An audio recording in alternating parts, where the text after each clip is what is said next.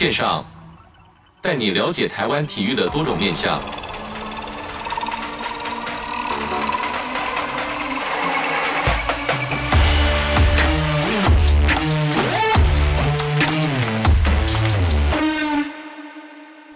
体育线上带你了解台湾体育的各种面向。今天是这个走到了体育线上报的单元呐、那体育线上报的单元呢，就是要把这个体育署的政务跟政务端的政策呢来介绍给大家。那今天的主题呢，就是二零二四年巴黎奥运赛前考察，强化后勤支援，全力备战的主题。那体育署呢，为备战第三十三届的巴黎奥运运动会呢，提供代表团队最完整的后勤支援。那教育部体育署跟中华奥会还有国训中心这三方的主管机关呢，筹组了这个后勤支援考察团啊。那在今年的这个四月十五号到二十三号，是有前往巴黎来做实地考察。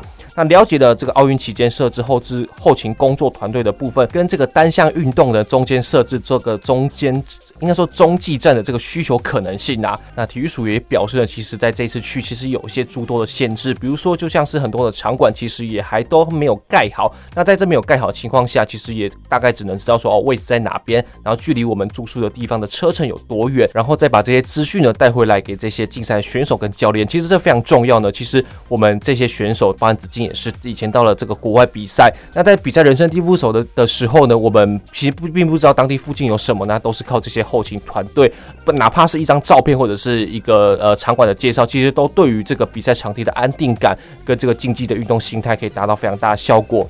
那体育署也表示呢，感谢这个驻法国代表处以及侨胞侨界呢对本次考察行程的支援以及协助。那未来呢也会持续收集竞赛资讯。强化这个点线面后后勤的规划，点线面非常重要。我们看到这个冬奥的成绩非常的振奋啊，然后因为这个振奋的心情呢，让全国的这个社会各界呢都可以未来为这个中华队来加油。那这个的后面代表呢，就是这些后勤团队的努力跟后勤团团队的支援呐。那当然有这些后勤的能量呢，就是可以用这个稳健步伐迈向二零二四年的巴黎奥运。全力为国家争取最高荣耀，至今也是非常期待。虽然说巴黎奥运在明年呐、不过在这个后勤计划、这个先期计划呢，其实在今年或者在更早之前就已经开始在执行了。那今天呢，我们是很高兴邀请到体育署竞技运动组的周德伦科长来到节目中，跟我们分享这次去考察的种种经验，以及有什么的事情是我们选手可以注意的。那其实德伦科长呢，在之前我们也有上过节目来跟我们做访谈呐。那因为德伦科长是自己从基层这个排球选手出身的，所以对于这个整整整个计划哪一个痛点，或者是哪个地方需要注意的，德伦科长可以说是非常的精辟的分享。那在这边我们先休息一下，我们音乐过后呢，就来邀请体育署竞技运动组周德伦科长。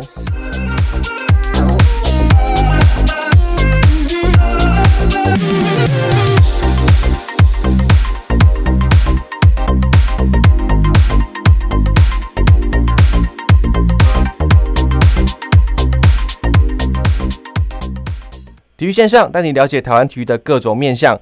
今天我们这个二零二四年巴黎奥运赛前考察，强化后勤支援的计划呢，我们邀请到的是体育署竞技运动组的周德伦科长。科长你好，哎你好，哎各位观众大家好。科长首先跟我们分享一下这个巴黎奥运在后勤方面，国家队的规划进度分为哪几段呢？我知道说可能每一个计划里面都会有可能一二一二三阶段去做这个后勤支援，那体育署对这个规划给我们分享一下。好，OK。那事实上，我们的整个后勤资源，事实上我们是分为两个部分哦。那第一个部分哦，第一个部分主要是我们的后勤资源团队的哦一的一个所谓的一个中继站，也就是他们哦在我们巴黎奥运期间，他们在我们呃呃巴黎在巴黎市的一个住宿的一个地点呐哦一个地点。那当然，这个主要我们这个团队主要是强化我们代表队的，包含。从饮食啦，包括从医医护啦、运科的资源等等，哦，那他当然除了从代表团在选手村的一个协助以外，哦，那同时我们也可以评估我们选手村外，然后然后来设置这个驻点，来作为我们协助资源的一个一个一个团队哈。到时候第二个部分就是我们的参，到时候参加我们巴黎奥运会代表队的一个选手，他们在选手村外的一个一个住宿的一个点。那当然，我们为为什么会有这个规划，主要是能够希望可以提供比较完善的一个资源，跟避免选手哈可能从选手村到竞赛场馆距离车程较远的一个舟车劳顿哦。然后我们就来从评估从竞他那个竞赛项目的场馆的周边哦，去寻找一些邻近的一个饭店哈。来作为他们在比赛那段期间的一个哦，整个代表队的一个住宿的一个规划。是，这个是大概我们是针对这个后勤支援的一个的规划的一个一个一个分项。是，那我所知道是，就可能往前几届的奥运都会有，就是所谓的这个住宿地点跟这个比赛场地过远的法过远的这个这个因素在啦。那其实近几年都有看到体育署在中间都有做这个中继站，就是诶，应该说给这个选手来做一个休息。那选手部分这个感觉上面怎么样呢？哎，事实上，其实从冬奥这个是一个蛮成功的经验哈。包含二零一八年那个亚运会，亚运是啊，对，那选手也都体验到这个对于他们所谓的备战的这个部分是有所帮助的。哦，那也不会让他们太累。哦，然后包含在饮食的部分，他们毕竟在国外嘛哈，能够吃到一些我们中式的一些餐食哦，其实对选手来说也是，嗯，对于思念家乡口味的一个解解馋呐哈，是。也是都是一个很好心理的感感受啦。哦，那因为就是有这种成功的经验，所以我们在整个呃巴黎奥运的这个部分，我们也一样，就是延续我们这个成功的经验来做这个规划。哦，因为选手普遍对这个都是，呃，一个蛮正面的一个响应啊。是，如果我今天是选手的话，如果我不需要再舟车劳顿跑到原本住宿的地方，那在那边可以做一个短暂的休息，我也觉得会对我的这个状态表现非常好。可以从这个冬奥的这个成绩表现就可以显现体育署的用心。没错，没错，没错。那再就要请问科长，就是说这次体育署是不是有跟像中华奥会或者是国训中心三方共组一个叫做后勤支援考察团？那考察团的任务具体内容是什么呢？我们以坊间来说，可能这些考察团去的地方就必须要带一些具体的成果回来，不管是勤收啊，或不管是场地位置等等。那这边是怎么跟这个这个社会大众来分享的呢？好，那当然，其实我们这一次的整个考察团的一个组成有没有哈？大概就是由我们的，当然我们体育署嘛哈，我们体育署啊，主管中华奥会，因为中华奥会是奥运奥运会的一个组团的一个主训权，对对对，就是组团作业的一个办理单位了。那国训中心呢，是我们选手培训的一个一个协助单位，哦，那当然这是我们包括我们这三个单位，它都有都是联动的，哦，那那所以我们组成这个后勤支援团，哦，那大概有大概有十十来个人，哦，来出国参加呃这次的考察。那主要的任务哈，哦，主要的任务在它的重点呢，就是要考察我们。包括我刚刚提到的后勤支援团以及部分代表队有没有哈？距离竞赛场馆比较远的一些运动种类的代表队，他们的一个在外面住宿的一个饭店的一个地点，以及他们的饭店的一个状况是什么样子哦？然后来到那边实际看过以后，然后来作为我们后面哦如何评估去规划这个这个后勤支援驻点的一个依据。是，那在这三个单位里面，有没有哪一个单位是所谓的主导权比较多呢？那事实上哈，因为我们这个团，其实我们每每一个单位各自啦哈，其实各司其职啦。对，然后大家共同讨论了哈，大家共同讨论，因为毕竟涉及各自的专业嘛，哦，涉及各自的专业，所以说也不是说谁主导权多啦哈，就是说我们共同讨论，然后考察一个点哦，大家共同讨论以后，那我们这个点适不适合啊？未来要怎么样去规划它的后勤？哦，就是一起一起来做讨论。在这个地方有没有回来之后再跟这个代表团选手会再做分享呢？啊，会的，会的，会的。我们这个会，因为我们必须把这个这个考察的结果有没有哈，必须会，我们目前会就是有规划一个时间呢会跟选手做一个说明。哇，是非常重要，因为毕竟这个选手远离他乡，因为我们等于说考察完了之后，对不对哈？然后会针对这个考察结果，我们未来我们评估要怎么做。都会跟选手去做一个说明，感觉就像这个选手要远离他乡，他在这个地方比较陌生的环境，如果有体育署有给这个先期的一些介绍的话，其实对于选手的这个安定性部分会起到很大的作用。是是是，没错没错。那这次这个考察团前往巴黎，在实地考察上面有没有遇到什么样的限制呢？毕竟奥运在各个城市，城市的规模啊、道路或者是环境都有有些差异。那至于这次巴黎跟上次东京奥运比的话，两两者地方有没有达到一个很大的差异呢？我觉得其实因为我们这次去。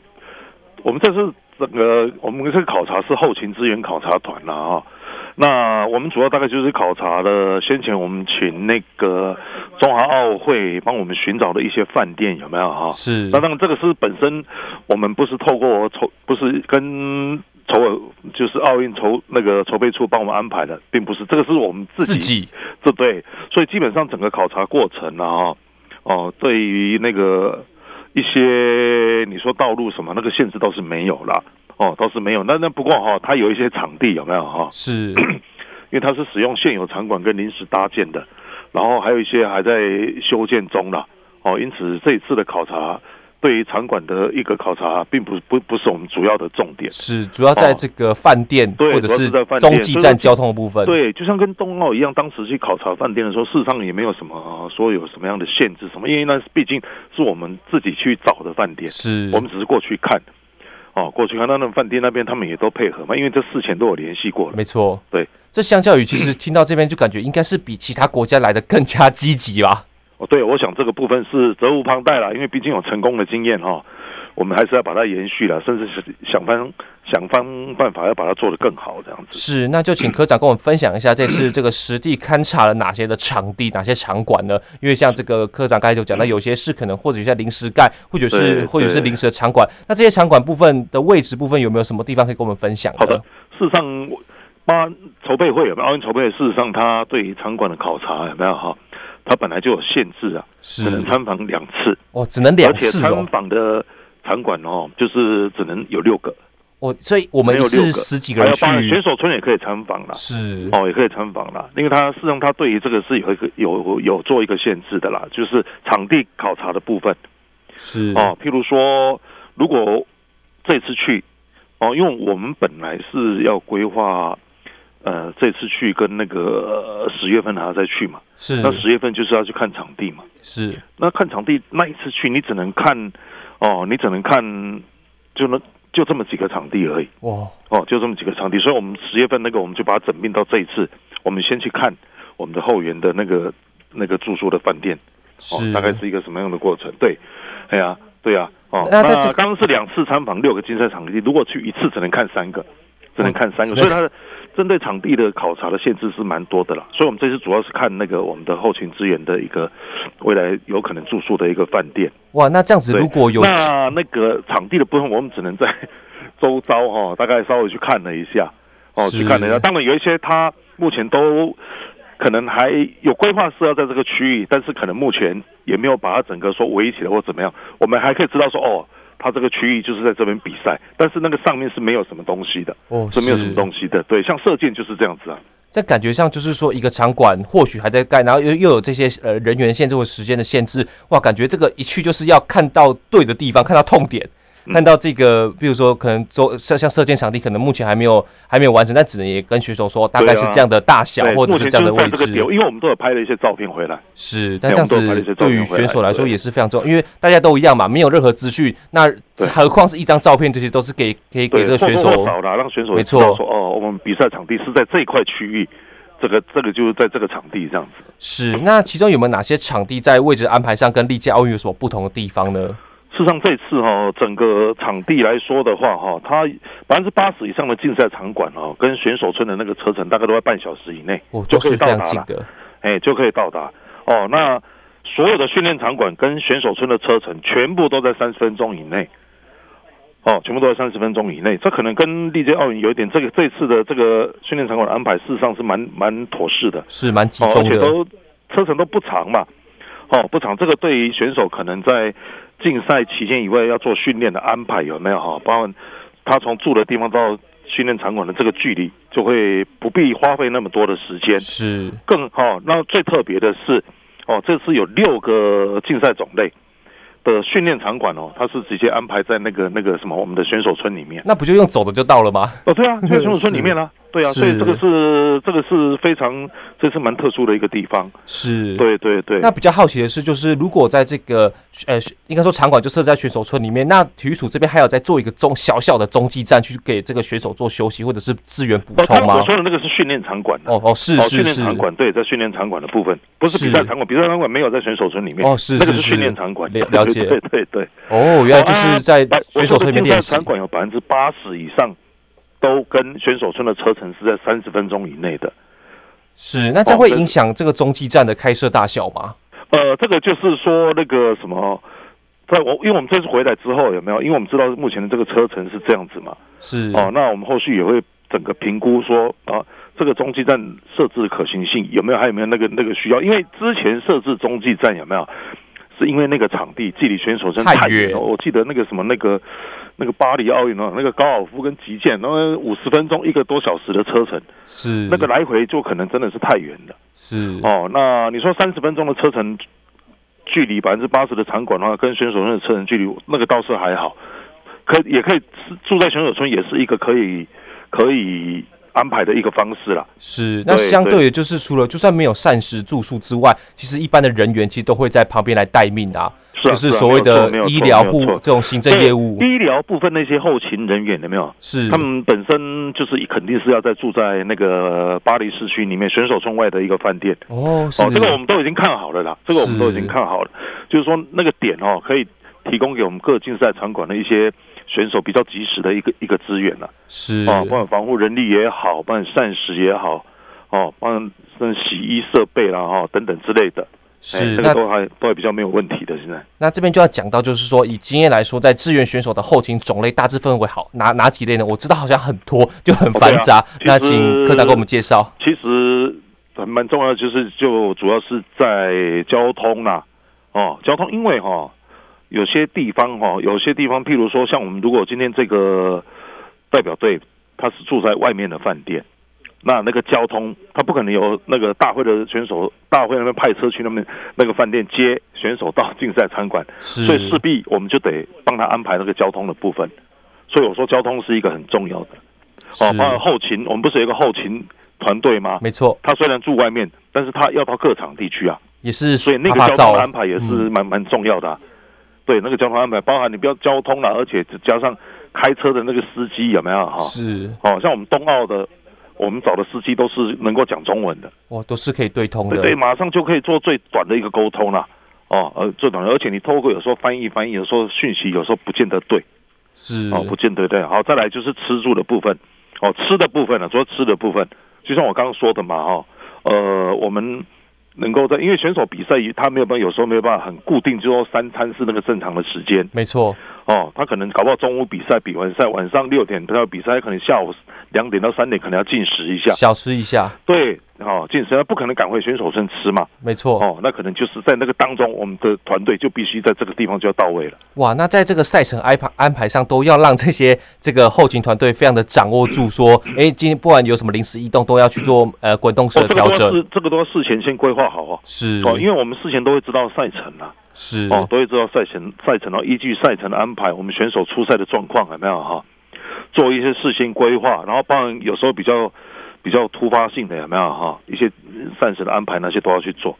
是哦，那洗衣服的部分，你说我们在住在选手村里面，当然在选手村里面处理没有问题。我们外面的有没有住在外面？假设你是今天是住在外面的饭店，你那个洗衣你就就要能够啊，比如说这个饭店后附近有没有洗衣店？没错，自助式的洗衣店什么，我们都要找好。我们尽可能不要让选手又要花费时间，他又要自己洗衣服。哇，这个非常贴心诶，这个啊，当然了，我觉得我们应该，我想选手专心比赛就好了，其他的琐事有没有啊？能够尽可能，我们尽可能让他避免就避免了。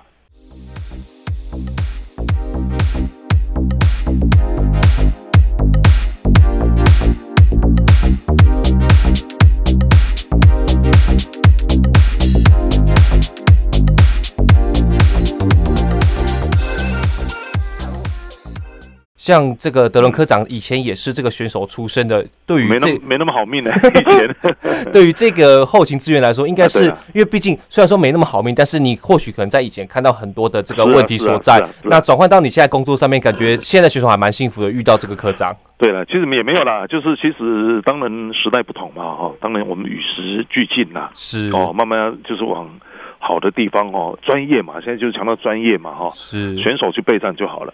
那其他的部分就其他团队来处理哦，就是运动防护的能力、物理治疗师有没有那些？没错哦，因为我们出去一个能够住在选手村的防护员，他会有限，是有限的。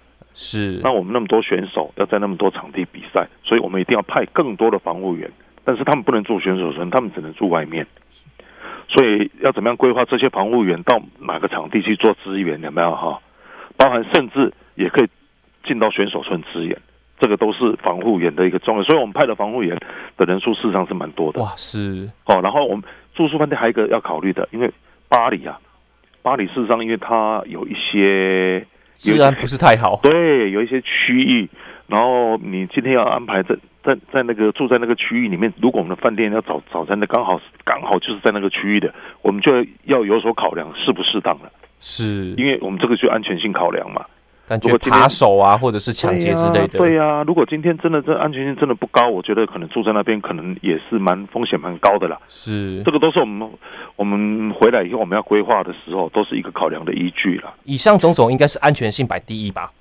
我想安全性一定肯定是很重要，其他的其实上也都很重要了。是，都很都很重要。我觉得这大概是都一样的啦，也不是说谁谁。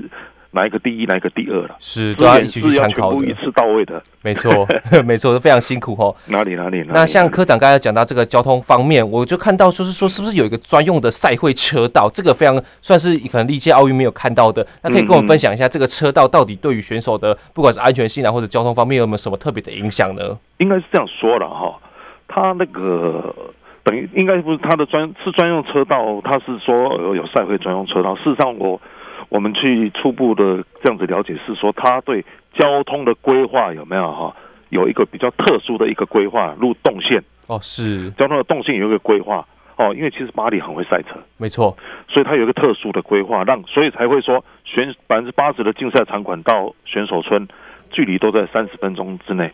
哦，它有一个它可能比较好的一个完善的规划，是。你有可能它有可能是专用车道啊，哦，有可能是专用车道啊，那就是说。有这个比较完善的规划，然后能够缩短那个交通的时间，而且最主要是选手村到那个，哎，选手到那个场地之后，他要进进到那个竞赛场馆，是现在的简程序上是比较简洁，出入就比较方便。以前之前的那个那个什么那个场馆的进出有一些安检程序啊，是那这次他是尽量简洁嘛。是，尤其现在疫情发、哦、疫情之后，对于这个防疫的管制，稍微会再减少一些了。对了，对了，那另外他们筹备会目前他们正这个也正在是规划阶段了哈。他们筹备会是有这个想法，希望说把那个那个，我因为我们都会有卡片嘛，有没有？他希望说能够植入晶片了，然后植入晶片以后，你就可以用这个卡片去搭当地的地铁。哦，了解了解。这个他们在规划，还这还目前都还不确定，只是他们有这个想法。这感觉跟去的时候，他们曾经这样表达过了。是，这感觉跟当初四大运有发给选手悠游卡的概念好像有点类似。哦，类似，很类似。是，对对对。那等于他们在他们城市里面的一些交通工具，你也是可以运用。是，那等于说这个这个应该说这个交通规划好之后，后勤团队会再自己跑一次吧？呃，这个整个交通事实上，我们这次去大概都已经去大概掌握到，譬如说，譬如说那个什么那个选手村到那个呃竞赛场馆，各竞赛场馆大概多久？后面的住宿饭店，我们假设我们今天某个团队要规划在这边住，按那个饭店到竞赛场馆又要多久时间？这个大概我们都有去乱乱过了，是都有去考察，都有大概都有去乱过了。但是事实上，大概都是跟选手村到那个什么那个竞赛场馆那个车程上都差不多，是哎，差不了多少。是，对对对。那再来就是说比较好奇，就是说我们这个代表团去他国去比较其他国家比赛嘛，就会有这个代表处或者是文化代表处、经济代表处之类的这个资源。那这一次是不是有跟这个驻法国代表处进行座谈了？那内容大致是哪些呢？其实除了跟代表处座谈，因为当然也包含我们的侨界哦，是，哎，侨界事实上我们都是整个一起谈呐，一起谈呐哈。当然跟代表处的部分，我们是有跟他说明，我们这次。的考察的目的是什么了哈？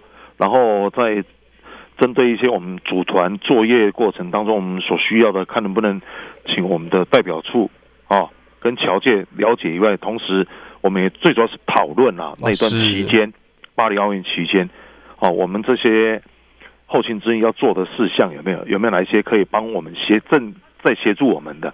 是哦，包括什么膳食啦、交通有没有哈？譬如说我们可能，我举例，譬如说我们。可能要交通要租车，对不对哈？哦，要租车没错。可能可能要麻烦他们帮我们租哦，就类似这样的这这样的一个一一个概念啊。比如说膳食，因为我们也要准备那个中式餐点嘛，食材的部分对，包含是不是可以帮我们哦购置啦，或者说是不是有一家，因为我们当地可能会有中式餐厅嘛，是，是不是有什么时段可以协助我们帮我们接洽？就是哎呀，让我们。就是说，我们如果有厨师去，可不可以借我们用一用一段时间，让我们的厨师去炒一些哦，了解。餐点这样子的，是都是来跟当地在做协调，都是在做团，甚至包含加油团。哦，是。哦，甚至包含加油团了哦，所以这个在跟驻法代表处跟侨界的时候，哦，都有分，因为侨界可能也会帮我们转达给我们嗯、呃、当地的侨胞嘛，是。哦，就是就是会看大家讨论看要一些有没有什么可以协助的事项，就是出钱出钱出力出力的概念啊，对啦对，因为我们当然是侨界的部分，我们当然肯定就是说啊人力的部分尽量能够可以来加油，我们就就嘿，然后对这个很重要，加油团那个。呃，当然，这个是要看他们筹组的情况，也要看不影响侨胞的一些生活作息的情况之下。是对。那后续我们目前大概有建立了一些联系的窗口。没错。哦，那因为我们现在开始有很多讯息要做交流嘛。哦，我们就是在那个透过联系的窗口，有没有哈？哦，在那个比如说赖啦或什么，就当做一个一些资讯的交流，在这段期间。是。对，包括一直到巴黎奥运期间的一个一个交流。那你、哦、这个平台都已经建立起来了，联系平台是。那你科长自己来说，以前去国外比赛的时候，看到这些侨胞来帮你加油，心情上面是怎么样的？对啊，因为到国外比赛，你还看到了很多都是外国面孔嘛。那当然看到我们自己的侨胞有没有来帮我们加油？我们肯定是心里会，呃，就是好好表现一下啦，就是不要让我们的侨胞哈到现场能够啊让他们失望了或什么，我们就尽量把自己最好的一面展现出来。其实其选手心里是会有这样子的。在国外打球就是这样子嘛，是有很正面的帮助的。有有有有正面的注意，是啊。那应该也会安排这些选手在比赛赛后，应该会跟这些侨胞一起来合照，或者是一些呃家乡味的讨论吧。呃，当然我们要到时候看情况了哈，因为大会他们比就是在整个赛场周围，他们有一些管制区限制，有些人不能随便到。竞赛场馆的某个区域的，包括一般民众，他可能观众席他就是只能二楼，一楼没观众席。哦，没错。哦，那他可能就不能到下面来。但是你如果到了那个竞赛场馆外面，有没有哈？或许就可以，只是看要看到时候的情况了。是，看到时候。当然，我们的选手基本上都，哎，如果情况许可的话，有没有哈？他们都很乐意，不是一起合照啦、签名啊等等之类的。要是我是在外地读书的这些侨生或者是这个 侨胞，看到选手一样是台湾之光来到这个这个比赛场地，我超超想跟他拍照的，就觉得哇，这只是台湾来的熟面孔这样子。是，没错，没错，没错。那在未来体育署有没有安排其他的强化后勤支援的相关计划呢？除了这个以外，在后续一路到巴黎奥运这个比赛开始之前。嗯，对，没错。当我们这次考察完了之后，我们会针对整个考察的一个过程当中，哈，我们会做一些评估，哦，我们要怎么样去做我们的后勤资源规划嘛？以外呢，我们其他哈，包括我们跟国训中心也好，跟中华奥会也好，哦，然后包含跟我们，我们刚我刚不是说我们建立了一些管道嘛，对不对？沟通管窗口，我们都保持联系啦，哦，看有没有什么，就是大家集思广益，有没有还有什么还需要在。资源的东西，加强的，对，我们看要再怎么做，哦，要再怎么做哈，然后研拟出一套具体可行的方式了。对对对，然后最主要其实重点的目的就是。把那个我们的后勤资源的作业哈，让它做到更完善。没错，对，做到更完善。是，那这对对对最后呢，就是体育署身为这个主管机关，对于这次巴黎奥运有什么期许呢？我们看到这个东京奥运有相当相当成功的例子，相信对于体育署是非常振奋的消息。对，那这次这巴黎奥运对于选手或者是对于整个后勤能量，体育署这边有没有什么期许呢？我相信第一个部分呢，就是我们的整个行政团队了哈。针对在整个我们针对巴黎奥运，帮我们从所谓的。行政作业也好，后勤作业也好，包含是教练等等之类，我们都希望能够更用心，是哦，然后也会在我们强化我们整个一个一个一个目前的一个措施哦，让它能够更完整，也能够让我们的选手哈整个实力能够更强大，再创佳绩啊！对，那再来就是我们我们会筹组一个最坚实的后勤资源团队。哦，就像我们在我们去做考察，当我们明年我们也还也还会再去做场，因为那明年的一月去的考察，大概那个时候整个竞赛场馆也都会差不多盖好了，都嘿对接近完工，或者说已经完工，或者说至少它有个竞赛场馆的那个形出来了，哦，不会像这次去都看不到嘛，是。啊，那个时候可能会我们那时候还会再去一次，那时候可能就真的要看场馆，哦，看场馆为主的那个时候，哦，那去看了以后。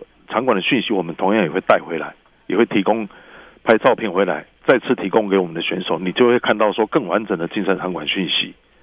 哦，这那第三的部分，我们希望说台湾的体育竞技实力哦，我们希望能够持续再加强。